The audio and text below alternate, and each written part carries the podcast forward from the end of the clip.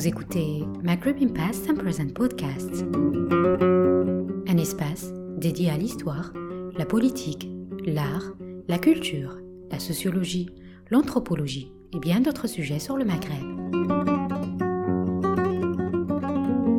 Cet épisode a été enregistré au CRASC, à Oran, le 6 novembre 2019 et s'inscrit dans le cadre du cycle des conférences Histoire du Maghreb, Histoire au Maghreb, co-organisé par le Centre d'études maghrébines en Algérie, le CEMA, et le Centre de recherche en anthropologie sociale et culturelle, le CRASC.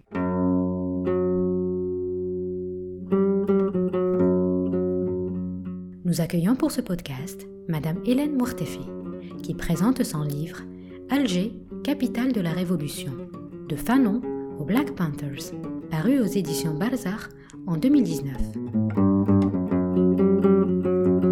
Professeur Hassan Ramaoun, chercheur associé au CRASC, a modéré le débat. Chers invités, chers collègues, chers amis, nous allons pouvoir commencer cette présentation qui nous sera faite par une grande dame qui a une trajectoire étonnante, singulière, mais pourtant il y en a eu d'autres qui sont passés inaperçus.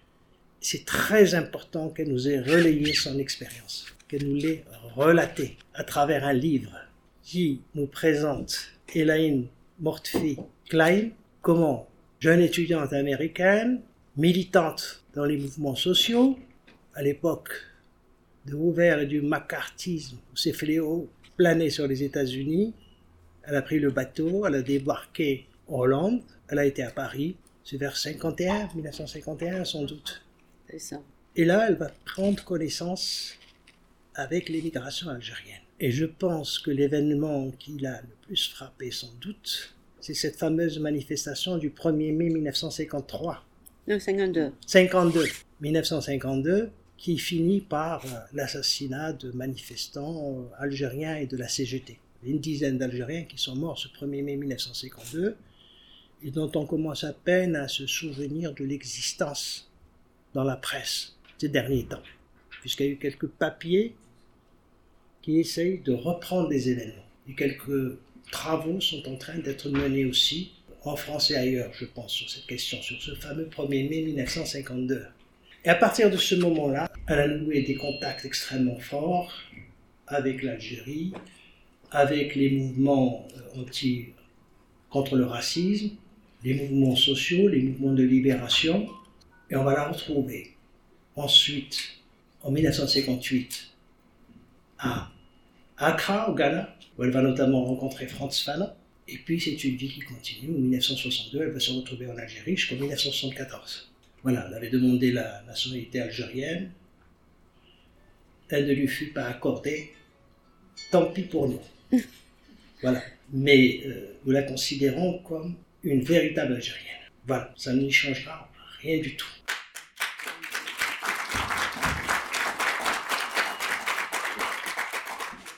Elle a été témoin des mouvements nationaux, elle a vécu cette période extrêmement importante à Alger entre 1962-1974, où elle a notamment euh, joué un rôle important comme traductrice d'abord, parce qu'elle maîtrise, euh, bien sûr, l'anglais, le français, l'espagnol. Ça lui permet de jouer un rôle important dans les mouvements de libération, des représentations des mouvements de libération qui étaient africains notamment, palestiniens et même parfois européens qui était présent à Alger, elle était toujours là, toujours disponible. Et à un moment donné, elle va se donner corps et âme au combat des Black Panthers, dont elle relate l'histoire aussi bien aux États-Unis qu'à Alger. Donc son ouvrage, Alger, capitale de la Révolution, sera désormais une référence sur la vie en Algérie avant et après 1962. Et avant 1962, ce qu'il ne faut pas oublier, c'est qu'elle aura joué un rôle important auprès des diplomates algériens, les diplomates du GPRA. Elle a assumé notamment le secrétariat de la représentation du FLN à New York. Et elle a connu parmi les principaux diplomates qu'on aura dans les premières décennies de l'indépendance. Chandali, Djabchi, Sahnoun, Brahimi, Ben Yahya. Elle a connu énormément de diplomates Elle a connu aussi des personnalités politiques. Elle a joué un rôle important. Mais ce qu'il faut savoir, c'est que tout ce qu'elle a fait, elle a fait dans l'ombre, avec une très grande modestie. Et se lançant souvent, elle a été envoyée dans des missions assez périlleuses, notamment à l'époque des Black Panthers. On se retrouvait à faire le contact avec euh, des organisations révolutionnaires en Europe euh, et qui permettaient souvent euh, à des mouvements de libération, à des mouvements nationaux, à des mouvements sociaux, de garder la coordination entre eux. Elle avait un important carnet d'adresses qu'elle mettait constamment à la disposition des mouvements sociaux, des mouvements de libération. C'est un grand honneur de vous recevoir parmi nous. Vous êtes l'épouse de Mortal Mortfi, qui est un militant, je dirais, émérite de la cause nationale, un ancien des transmissions, mais qui a une expérience aussi riche, qui mériterait elle aussi, à elle seule, une conférence. Il a d'ailleurs publié ses mémoires, des mémoires très riches sur la période notamment de la guerre de libération, sur son enfance d'abord, et puis comment il s'est retrouvé dans la guerre de libération en Algérie, puis au service des transmissions, formé au Maroc, revenu en Algérie pour servir dans les wilayas.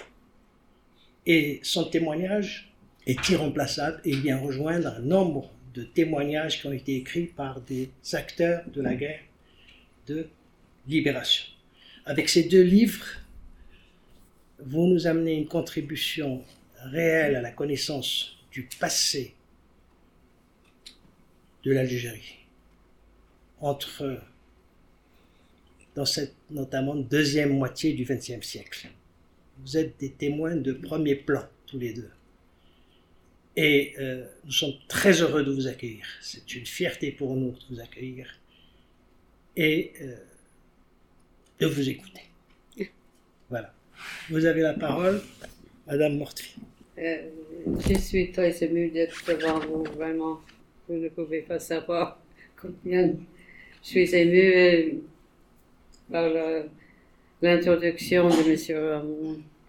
Euh, ça me paraît un peu bizarre d'être devant vous, de vous raconter un peu de votre histoire. Euh, c'est un peu insolite. Je ne suis ni française ni, ni algérienne, je suis, je suis américaine. Peut-être on croit que je suis de, de ce point de vue neutre alors. Euh, je me, répète hein, que je ne suis ni française ni algérienne. On me prend peut-être pour neutre en ce qui concerne la, la, révolution algérienne et la guerre de libération. Euh, je n'ai jamais été neutre. J'ai pris parti dès que j'ai su euh, qu'il y avait une sous-population et une sous-culture en, France. Euh, ce jour de 1er mai 1952, j'en étais vraiment consciente qu'il y a quelque chose qui n'allait pas dans le pays que j'avais considéré comme le pays des Lumières, euh, euh, le pays de l'amour, le pays de la mode. Tout à coup, ce jour-là, je, euh, je me rendais compte que tout n'était pas pour le mieux dans le milieu du monde. Et j'ai commencé à lire les magazines françaises de l'époque et j'ai commencé à comprendre ce qui se passait. Euh, il faut dire que quand on vivait en France à l'époque, euh, dans les années 50, il fallait prendre position. On était pour, euh, pour les Algériens ou pour les Français. Il fallait décider. Pour moi, c'était évident que le colonialisme était une abominable maladie plus qu'une maladie. Euh, c'était nécessaire d'en mettre fin et le plus vite possible. Alors, euh, j'ai pris position et je n'ai jamais changé d'avis. Je me sentais militante pour l'Algérie au moment où j'ai rencontré différents dirigeants et que j'ai eu la possibilité de travailler au bureau FLN de New York. Euh, j'ai saisi cette opportunité et euh, j'ai travaillé, on était quatre.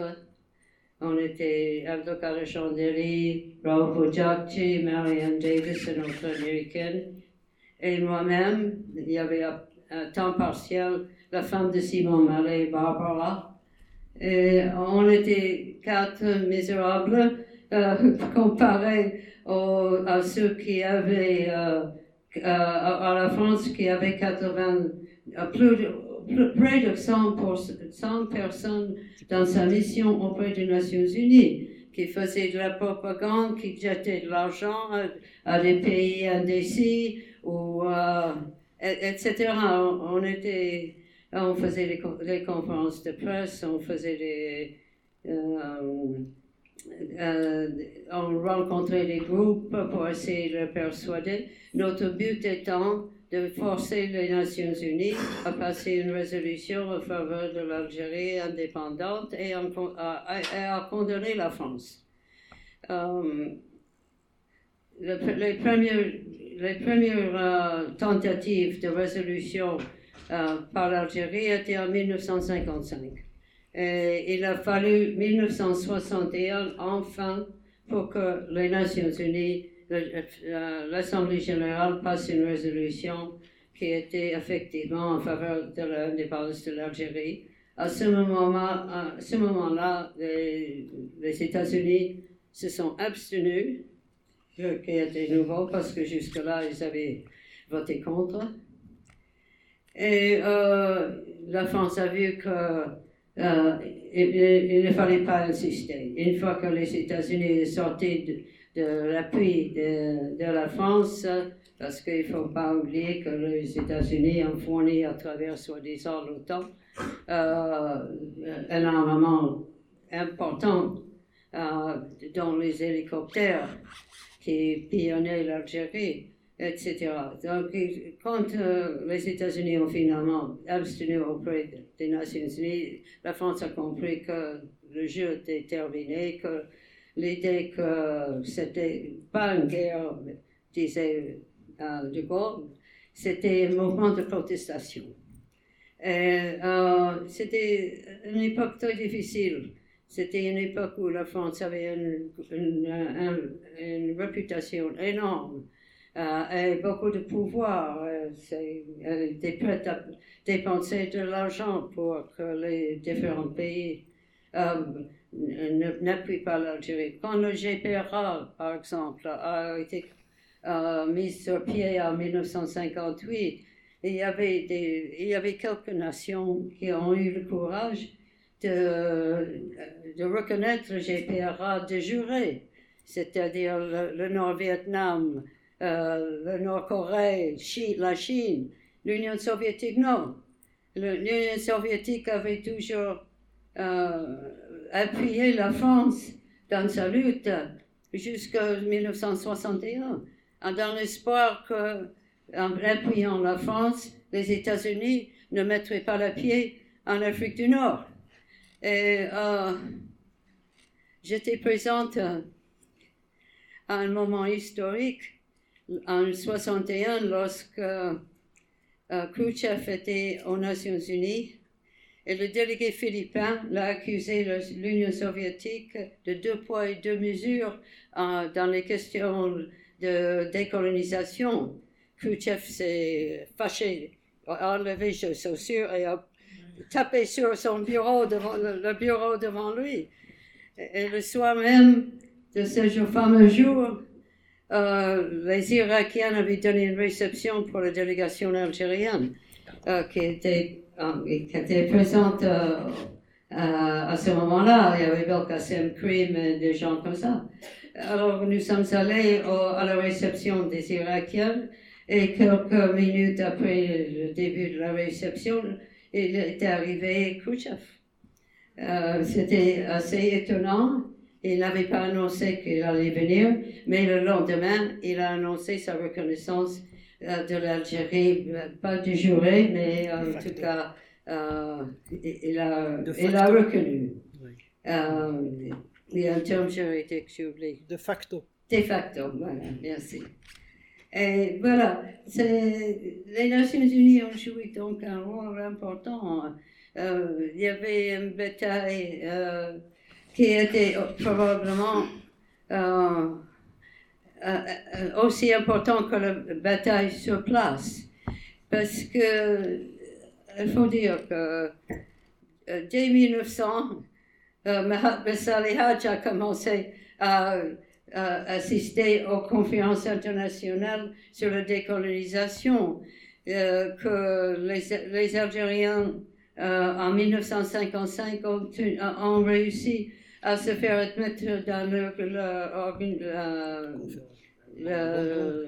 l'organisation internationale de Bandung. Euh, que Chou Enlai, que Jawaharlal Nehru, euh, que des gens qui allaient devenir les dirigeants de leur pays étaient présents. il y avait quatre représentants de l'Algérie qui étaient présents en 1955 à Bandung. Et euh, c'était Mohamed Yazid, Hossein Aït Ahmed, Hossein Lahwal et Mohamed Khida. Et deux de ces hommes-là, euh, Yazid et Aït Ahmed, sont partis de Yougoslavie, euh, ils sont euh, de l'Indonésie et se sont présentés à New York hein, pour essayer de monter un bureau à New York. Euh, c'est-à-dire qu'ils savaient qu'ils avaient en face d'eux, ils confrontaient la quatrième puissance militaire du monde. La France n'était pas un, un, petit pays à l'époque, était déjà militairement très important, malgré, malgré l'Indochine, malgré la Seconde Guerre mondiale. Et donc, euh, ils ont mis beaucoup de, beaucoup de, euh, de leur énergie à convaincre euh, sur le plan international euh, qu'il fallait appuyer les résolutions pour l'Algérie, pour, contre la France, etc. Euh, donc, euh, c'est dans ce bureau que Yazid et Aït Ahmed ont réussi à monter que j'ai travaillé jusqu'à l'indépendance. Merci pour ce témoignage qui nous éclaire. on comprend très bien que Madame Mourtfi soit fatiguée. Elle a fait une tournée en Algérie un peu partout. Euh, elle est intervenue plusieurs fois. Et ce fait toujours un plaisir de répondre à nos invitations. Merci Madame Mortfi pour euh, ces explications et ces informations combien précieuses. Alors évidemment, on aurait voulu continuer à discuter avec vous. J'espère qu'on aura l'occasion de, de, vous avoir encore parmi nous pour que vous puissiez nous parler de votre vos relations avec les mouvements de libération en Afrique, euh, avec euh, la gauche américaine et son évolution, le mouvement d'émancipation. J'aurais bien aimé savoir euh, quelle a été l'évolution contemporaine récente et plein d'autres questions. si vous voulez cependant dire quelques mots, juste une petite et dernière question. Vous êtes venu en Algérie, vous êtes parti en 74 vous êtes revenu, pendant longtemps vous n'avez pas pu revenir, et vous n'avez pu revenir que récemment. Quelques mots euh, sur l'impression que vous avez eue en débarquant en Algérie près d'un demi-siècle après. Voilà, je vous en prie. Par un concours de circonstances, euh, le consul euh, à New York a pris mon cas entre ses mains et il a réussi à enlever mon nom à l'aéroport. Euh, il y a une liste à l'aéroport. Parce qu'elle avait été expulsée, attention. Ah oui, j'avais été expulsée en 74. Et j'avais été expulsée parce que j'étais l'ami de Zora Salami qui a épousé Bella en prison. Et euh, c'est ça qui a fait que euh, le SM Euh, je, pense que vous savez ce que ça veut dire. C'est intéressé à moi parce que Zora passé trois semaines dans la prison avec Bembella et une semaine à Alger. Et quand elle venait à Alger, évidemment, elle téléphonait à ses amis, elle disait Je suis là, qu'est-ce qu'on peut faire euh, on, faisait, on faisait des courses, on allait au cinéma, etc.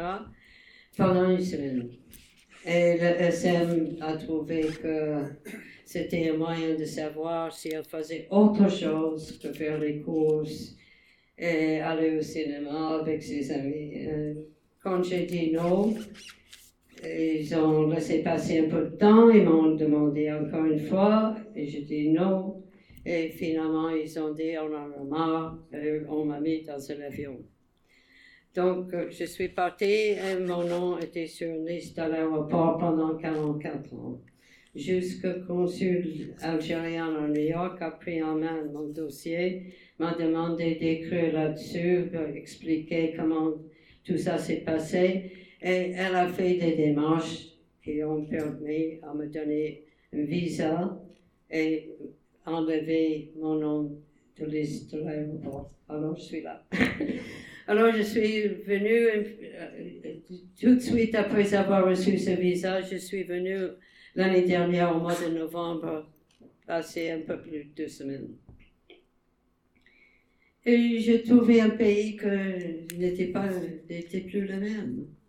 Euh, quand je vivais ici, il y avait peut-être au maximum 10 millions d'habitants.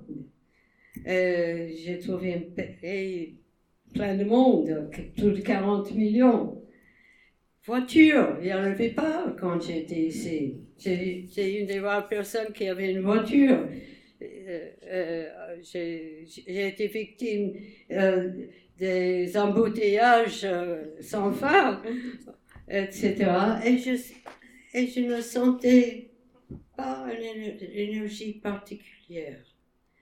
Euh, je, sentais que les gens s'occupaient d'eux-mêmes et s'occupaient de ce qu'ils avaient à faire. Euh, j'étais, à vous dire la vérité, un peu dessus. Mais cette fois-ci, je suis revenue et j'ai senti euh, une étincelle. Euh, j'ai assisté au Hirak à Alger deux fois, surtout le 1er novembre. J'ai senti des étincelles extraordinaires et j'espère que ça deviendra des flammes et, ça changera. Euh, que ça, ça éclate euh, de justesse, de droit, etc. Ouais, eh merci.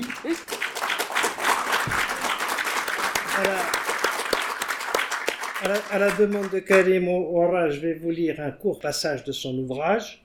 Alors je cite Mon histoire avec l'Algérie ne se terminera jamais. Elle a envahi et occupé mon être durant toutes ces années. J'étais parmi les rêveurs qui y sont allés pour construire un monde nouveau. J'ai cru en le peuple algérien, en son cœur et en son âme à travers la guerre et dans la reconstruction du pays martyrisé. En retour, j'ai reçu affection et reconnaissance, en plus d'un chez moi. Je n'ai jamais rencontré un Algérien qui ne fût pas meurtri par tant d'injustices, tant de misère encore irrésolue. Mon premier geste le matin, dans mon appartement à l'ouest de Manhattan, après avoir salué le portrait de Mortar sur le mur, et d'allumer mon ordinateur pour lire l'Ouattal, le quotidien algérien algérois en français. Je suis ému par le langage si correct et je souris devant les expressions d'un autre temps, le mode de présentation si vieillot pour un lecteur du New York Times. À chaque rassemblement, je cherche les Algériens, jeunes et vieux. Ce sont des gens qui ont le sens du passé. Je replonge en arrière avec eux et me souviens, je retrouve ma jeunesse. Voilà.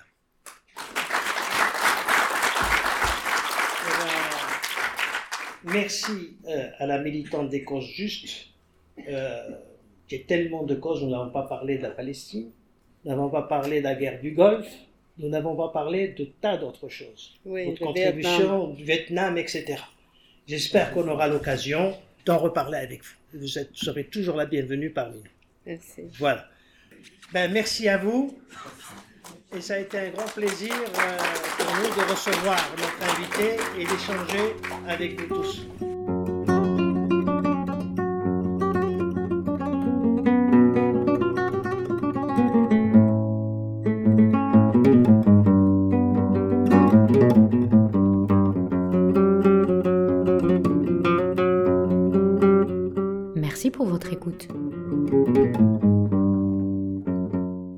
Épisodes sont disponibles sur notre site web www.themagrebpodcast.com ainsi que sur iTunes et Podbean. Pour recevoir plus d'informations sur nos podcasts, veuillez visiter notre page Facebook Maghreb Past and Present Podcasts.